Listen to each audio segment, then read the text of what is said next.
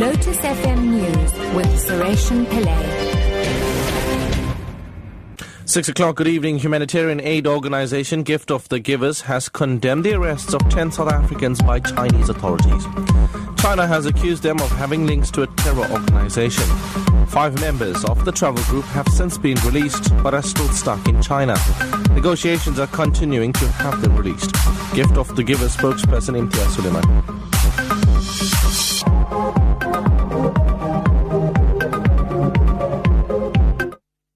11 people have been released in inverted commas, but they're still under detention. They can only leave when that flights are available for them to get out of the country. They haven't charged them. They're not saying why they can't move around. And the other thing is when you arrest people, you don't take their phones away, so they can't contact the embassy, can't contact their family, can't get legal representation, and that's what they did. Somebody in a group of 20, which was nine British, 10 South African, and one Indian national, somebody in that group has links to some terror group. Which terror group? Nobody knows. Two doctors and a nurse from state hospitals north of Durban have been suspended over allegations that a critically injured patient died while they were b- bickering over who should treat the man. KwaZulu-Natal Health MEC Sibongiseni Dhlomo says a full investigation into the incident involving a 19-year-old pedestrian who was knocked down by a car near Verulam is expected to be completed within two days. Dhlomo says any patient with serious injuries should be taken to the nearest hospital, stabilized, and only then transferred if necessary. Patient could have died, but maybe the next day, or maybe next year. But this patient died immediately because there was a, a refusal of care in our facilities, both Osindisweni and Matmakan. A group calling itself the Progressive Bloc of COSATU Unions has called for a broader workers' summit to discuss the future of trade unions.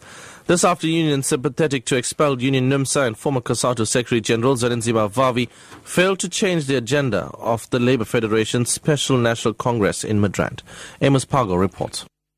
Until now, NUMSA and some COSATU affiliates had waged their war within COSATU, but after yesterday's massive defeats, it is now looking outside the country's biggest federation. It has extended the invitation to the Workers' Summit to non-COSATU unions. The statement released under the name Progressive Bloc claims to have support from affiliates still within COSATU. Until now, they had called themselves COSATU 9. The Workers' Summit could be an attempt on starting formal talks on forming a new federation. Until now, the union still in COSATU had ruled out moving to a new federation.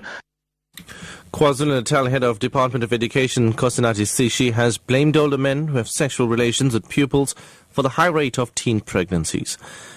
Sishi was commenting after the findings of a 2013 survey revealed a high number of pregnancies in the province. The statistics show that out of 90,000 pregnant learners countrywide, over 26,000 are from KZN.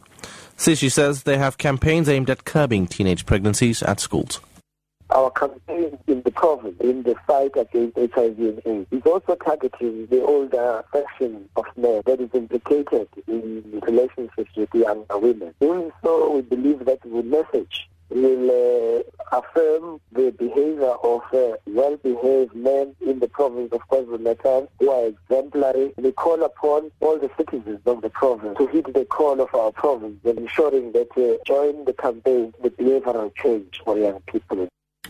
And finally, Israeli Prime Minister Benjamin Netanyahu has condemned the new Iran nuclear accord, referring to it as a stunning historic mistake. Netanyahu says the deal will provide Iran with hundreds of billions of dollars with which it can fuel its terror machine. The bottom line of this uh, very bad deal is exactly what Iran's President Rouhani said today. The international community is removing the sanctions, and Iran is keeping its nuclear program. In a decade, this deal will give an unreformed, unrepentant, and far richer terrorist regime the capacity to produce many nuclear bombs. What a stunning, historic mistake.